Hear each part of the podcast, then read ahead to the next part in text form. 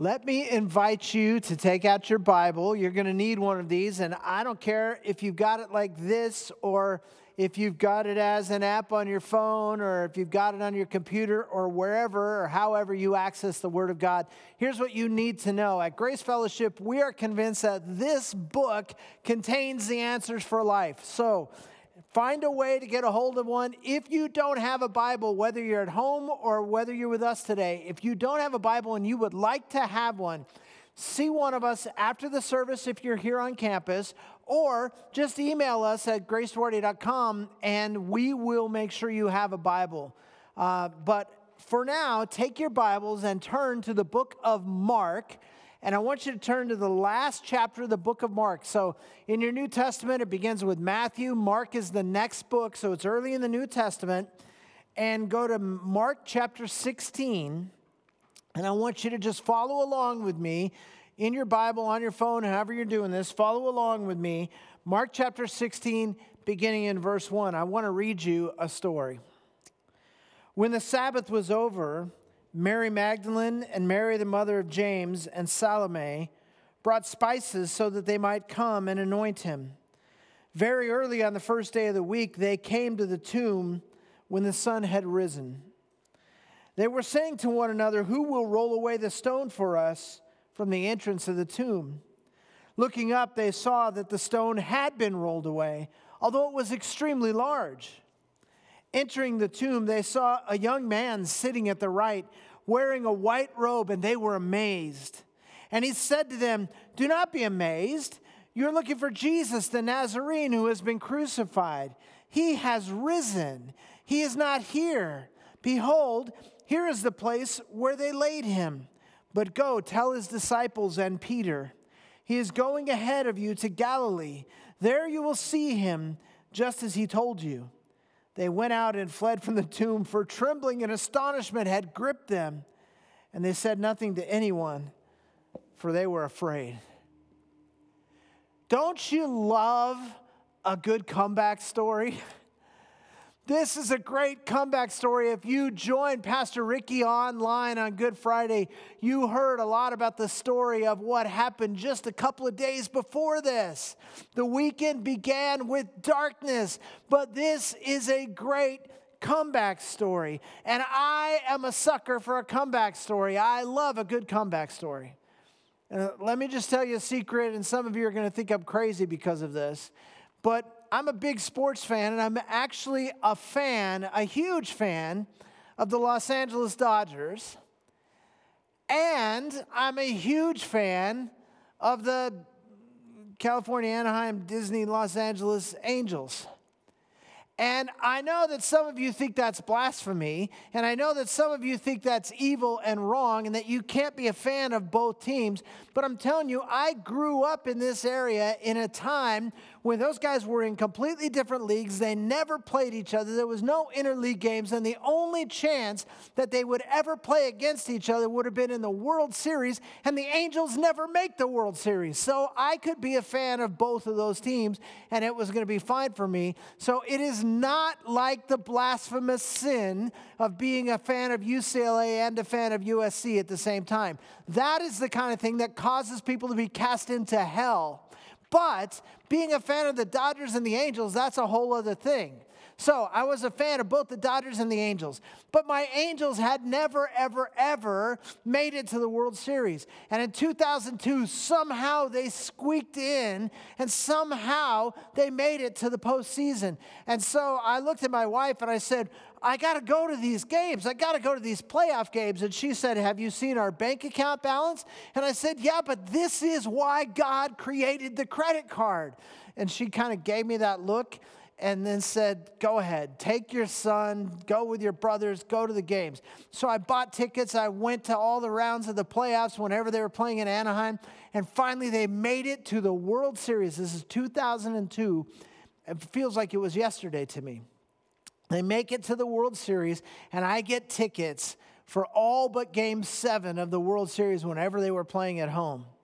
And I will remember this till I die. It was game six of the World Series in 2002, the Angels against the Giants. The Giants are leading the series three games to two. All they need is one more win, and the Angels are out, and the Giants are champions. And I go to game six, and I'm sitting there on the third base side in the field level, and I remember this that uh, they were down five to nothing in game six of the World Series, and it was already the seventh inning. People are actually starting to leave so they can beat the traffic out of the stadium. And I am just sitting there depressed, discouraged. The place is quiet and dead. Nobody's happy. And all of a sudden, they started scoring runs. And there in the seventh inning, they scored some runs. I remember Scott Spiezio, who was just a minor player on the team, hits a home run that barely clears the wall in right field and puts him within a run. That was in the seventh inning. In the eighth inning, Troy Glaus comes up, hits a double off the left center wall, and they go ahead. When the Angels went ahead in game six of the World Series, I have never been in a place that was more excited than that place. I know that on Easter Sunday, the church should be more excited than that, but I'm telling you, we were screaming our heads off. The upper decks of the stadium were actually bouncing up and down as people were jumping. It was the craziest thing. We were so excited. They came back and won game six, and then they won game seven, and the Angels were World Series champions in 2002. It's such a great comeback story. I have a painting hanging in my office of all the players on that team signed by every one of them. Every day I sit at my desk, I look at that painting, and I remember the great comeback story of the 2002 Angels. Everybody loves a good comeback story. But this Easter Sunday, I have got a comeback story for you, the likes of which the world has never seen before and will never see again. Now, again, if you were online with us for the Good Friday service, you know that the focus of that service was all about the cross. It was all about the gruesome, horrific, barbaric murder of Jesus Christ. It was about his torture, his bleeding, his separation from the Father, his carrying the whole uh, cup of God's wrath on our behalf. He was taken off the cross just before sundown, dead. And the story ends on Friday incredibly sad. Jesus dies on the cross. Oh, now we know it's good news, right? Now we call it Good Friday. Why do we call it Good Friday now? Because Easter Sunday happened, and we know that. But not then. When it happened, it was the most devastating event that any follower of Jesus had ever experienced in their lives. People who had put their hopes in Jesus were devastated. You know why? Because death had won. Death is a scary foe. And nobody had ever figured out a way to defeat death. And when the Roman soldier took that spear and shoved it up through the ribs of Jesus into his heart, and blood and water flowed out, showing that he was dead. Nobody called it Good Friday then. It was devastating. Jesus died on the cross. I know you've probably heard that before but it's true. Jesus died on the cross, and now we understand why that was good for us, but we're only able to see that because of Easter Sunday. Without Easter Sunday, Good Friday is forever known as Bad Friday, the day that our hopes were dashed, the day that our lives were ruined. But Sunday changed all that. Now, the fact that Jesus died on the cross, in and of itself, that fact is unremarkable. You know, today people don't get crucified, at least not commonly. And so we think of this as such a remarkable thing, but in that time, the Romans crucified people every single day.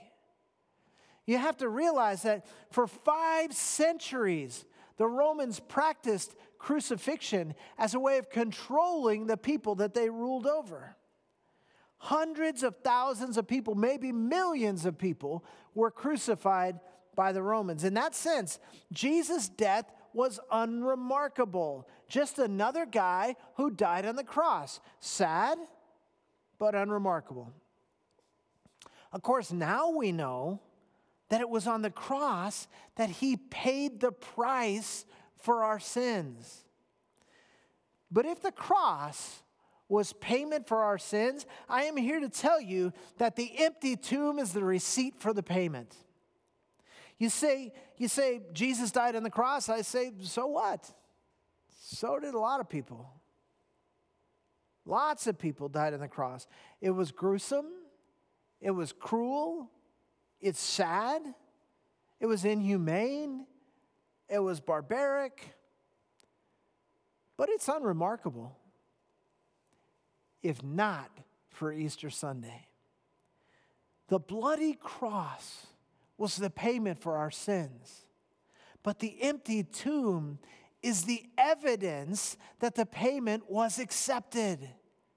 That, that God stamped the receipt paid in full. That's what the empty tomb means to us.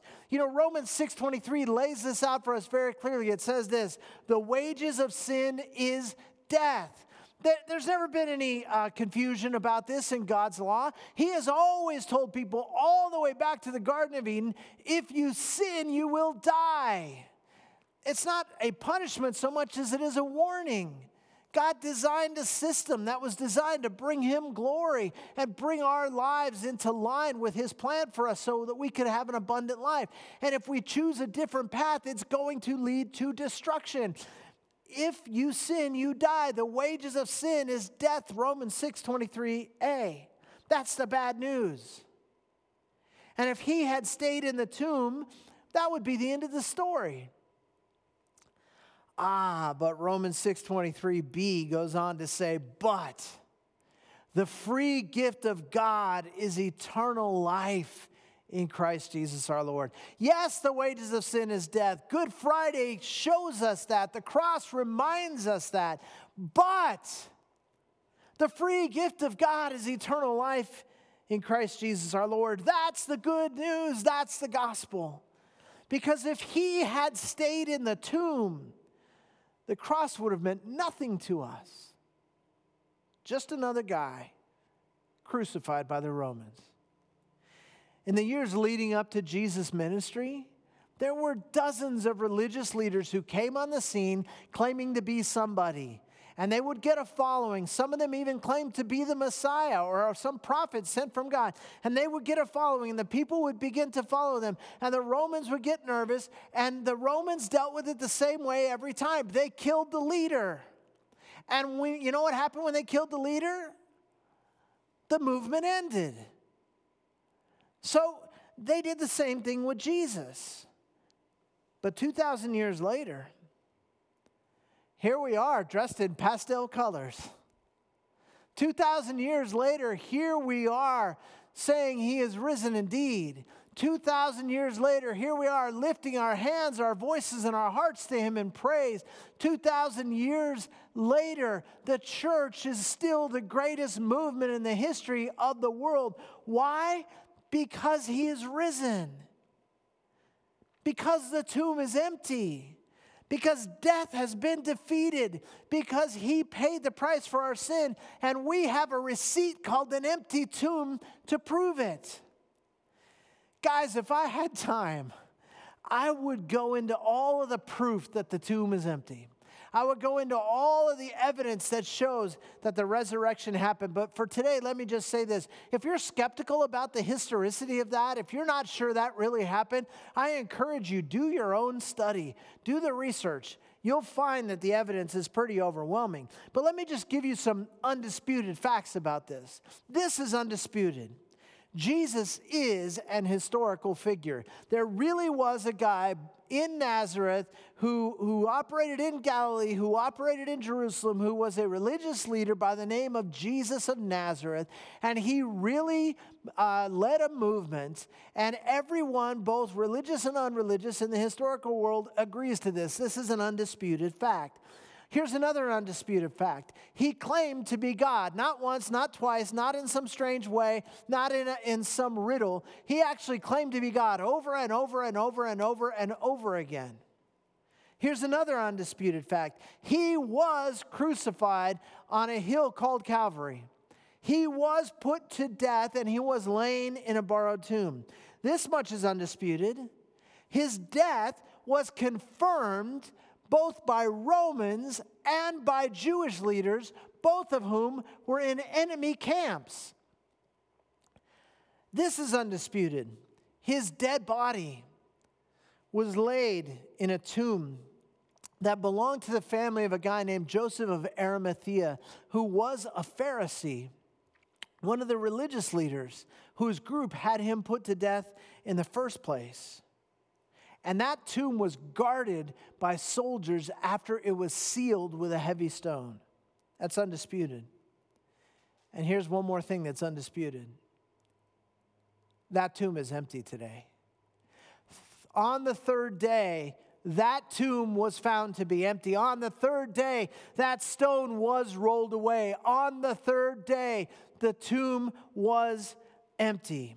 And just in case you think that his disciples stole the body to keep their movement going, let me remind you that of the 11 remaining disciples after Judas committed suicide, of the 11 remaining disciples, 10 of them were brutally tortured and murdered rather than give up their argument that they had seen the risen Christ. And the 10th, uh, the 11th, I should say, was, um, was um, banished to an island where he lived out his years rather than confessing that they had made the whole thing up, stolen the body, and Jesus was not risen. I'll tell you this you don't do that if you know the body has been stolen. He appeared to many people in the flesh. He appeared to over 500 people at one time. He ate with his disciples, proving that he wasn't just some apparition of some sort. They touched him. They spent time with him for over a month before he ascended into heaven. And neither the Romans nor the Jews were able to produce the body, even though they knew what tomb it had been laying in. Paul was very clear about this. Easter's the biggest day on the calendar. And that's why Easter is my favorite day of the year, because without Easter, none of the rest of the story matters. Guys, if Easter didn't happen, if those eight verses that I just read to you are baloney, then take your Bible and throw it in the trash. The whole rest of the book is meaningless apart from this claim that he is risen.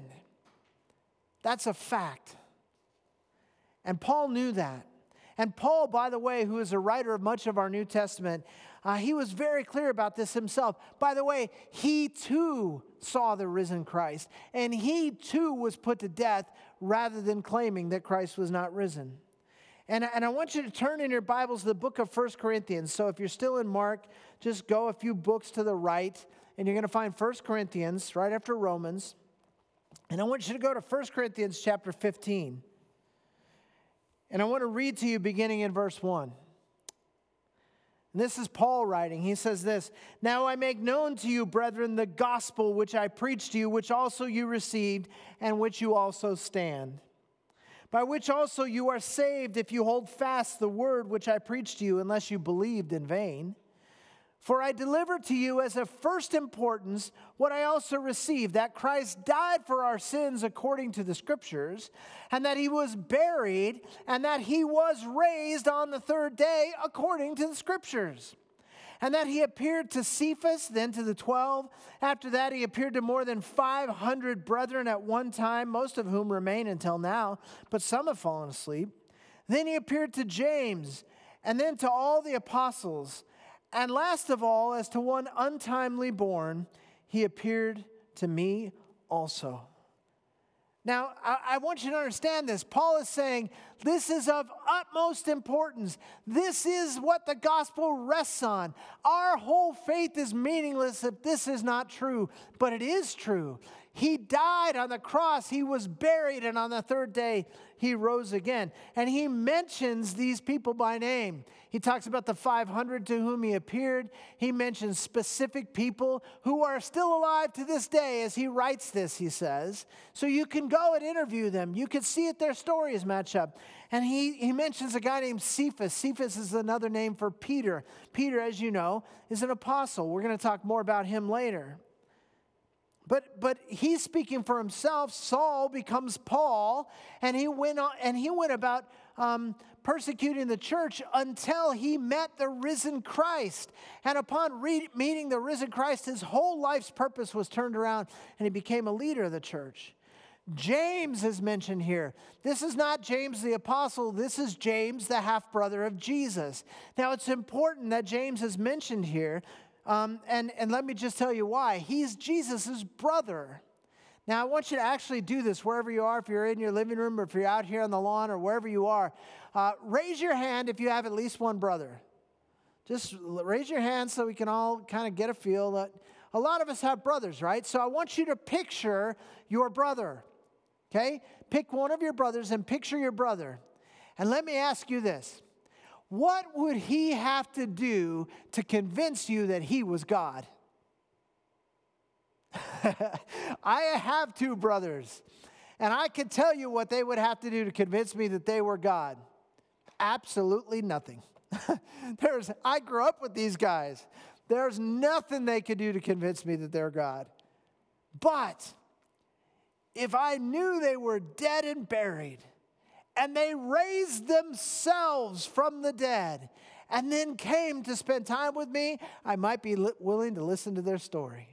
James, the brother of Jesus, became a follower of Christ not before, but after the resurrection. And he becomes the pastor of the church at Jerusalem. And he wrote the book of James in your New Testament. Listen, Easter Sunday goes down in history as the greatest comeback of all time. He defeated sin on the cross. He defeated death through the empty tomb. And he lives forevermore as our champion over sin and over death. He is victorious. Now, let's keep reading as the story goes on. Verse 9 in 1 Corinthians 15 For I am the least of the apostles and not fit to be called an apostle because I persecuted the church of God. But by the grace of God, I am what I am, and his grace toward me did not prove vain. But I labored even more than all of them, yet not I, but the grace of God within me. Whether then it was I or they, so we preached, and so you believed.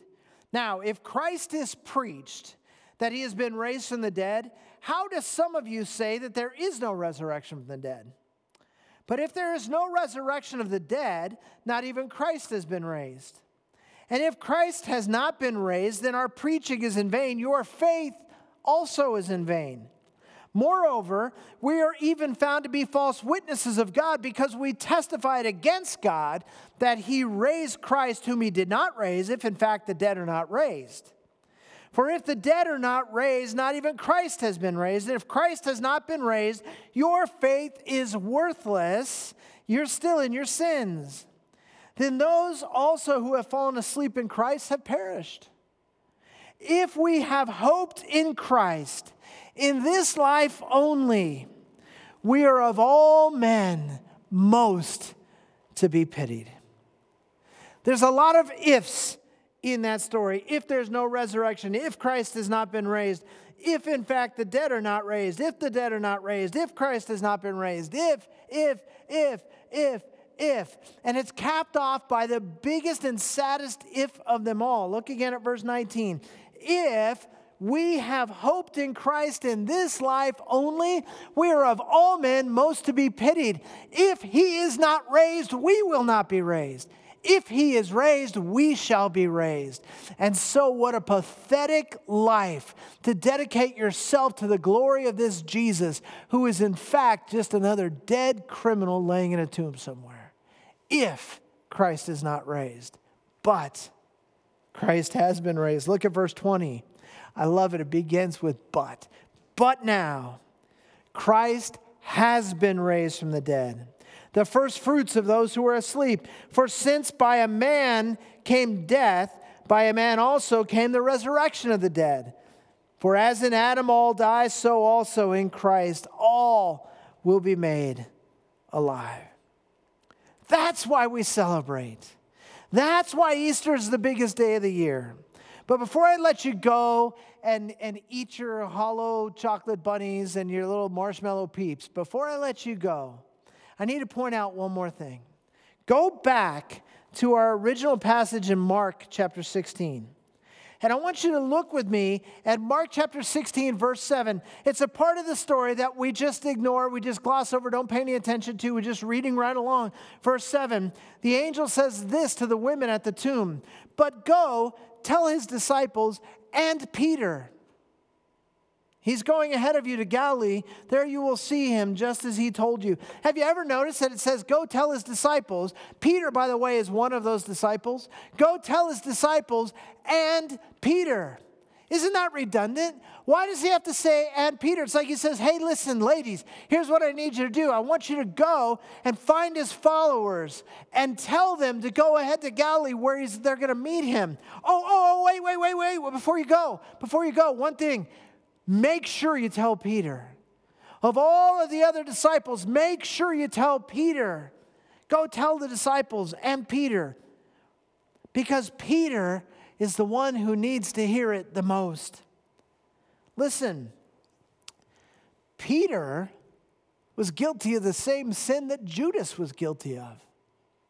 He turned his back on Christ. Remember, he swore, I'll never deny you. And Jesus said, Before the rooster crows, you'll deny me three times. And of course, as he sat by that fire on the night of Jesus' crucifixion and the trials that Jesus was facing, he actually denied that he knew him, not once, not twice, but three times. And the book of Luke tells us that on the third time, Jesus heard the denial and stared at Peter as he did it.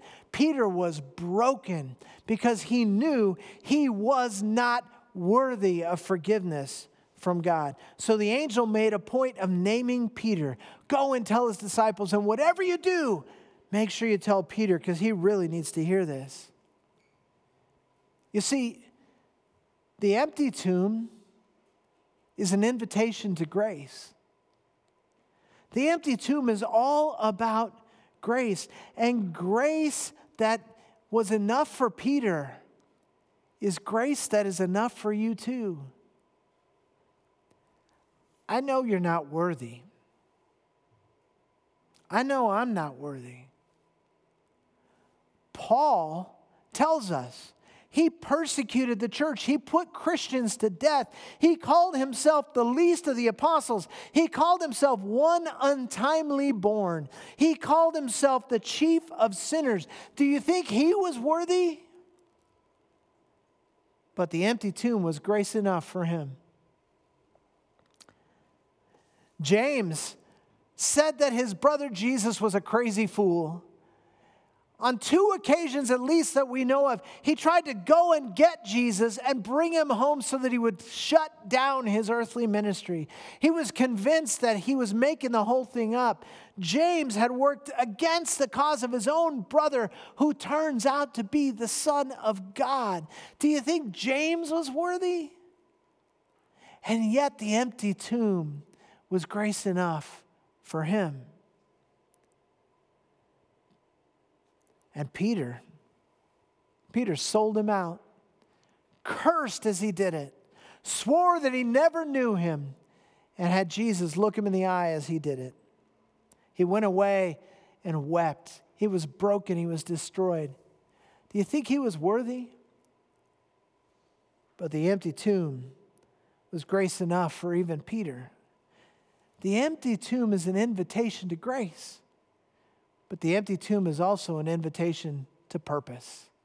He says, I'm going to give you this grace so your life can have a purpose.